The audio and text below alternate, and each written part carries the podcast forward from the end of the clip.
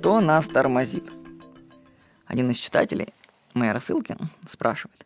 Интересует, что и почему так тормозит самосовершенствование и саморазвитие, и как с этим бороться? Спрашивает меня Алексей. Я вам скажу, что главное препятствие на пути роста – это мы сами. Нас тормозят наши же субличности. Это травмированные внутренние дети. Они перехватывают управление сознанием и саботируют действия. Ну, вы знаете, если маленький ребенок чего-то не хочет, то он этого не хочет. Он будет плакать, кричать, извиваться, биться головой о пол, пока его желание не будет удовлетворено или у него не закончится запас энергии. У взрослого проявление детских субличностей частично под контролем, но все равно бывает, что нас накрывает сильно эмоционально, и делать в таком состоянии ничего не хочется. То есть наши субличности из детства нас тормозят. То есть это вы думаете, что у вас одна личность. На самом деле у вас в голове постоянно сменяют личности. Там, начинаю, я вам скажу, от грудных детей. Особенно они проявляются в момент, когда вы не можете контролировать свои эмоции и мысли. То есть если у вас в голове кто-то тарахтит постоянно мысли, кто это тарахтит? Это ж не вы. Это кто-то из вашей субличности ля-ля справляет. А, кстати, их всех можно отключить, они все тогда замолчат, я вам скажу, очень хорошо состояние, никто ничего не исполняет. Только во снах они там бывают, приходят эти субличности. В школу хотят идти, когда тебе 33 года, а твоя субличность волнуется, почему она в школу идет во сне. Надо им объяснять, что ты уже взрослый. Так что субличность есть в каждом из нас, так что не думайте, что у вас их нет. Именно они саботируют ваши действия. Вот. И вообще, если копнуть глубже в причину возникновения субличности, то мы обнаружим там закон кармы, это закон причины и следствия.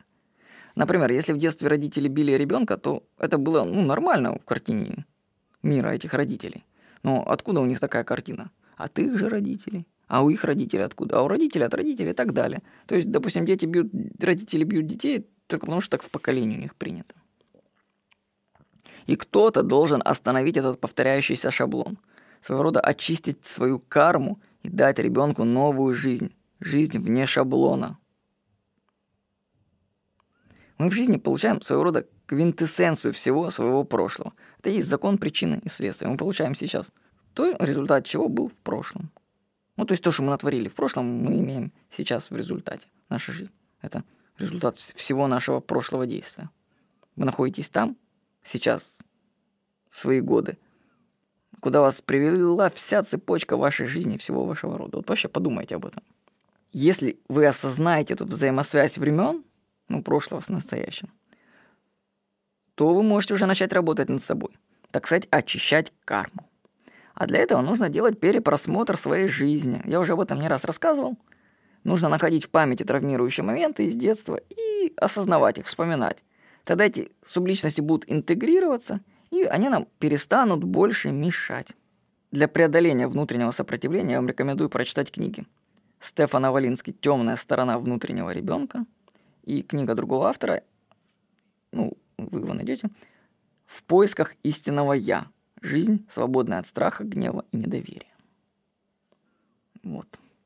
Так что нас тормозят наши субличности, которые мы не можем контролировать. Они перехватывают управление нашим телом и саботируют наши действия. Если заняться работой с субличностями, то они перестанут мешать, и вы сможете заниматься чем вы хотите и саморазвиваться. Кстати, это и есть саморазвитие, интеграция своих субличностей. С вами был Владимир Никонов.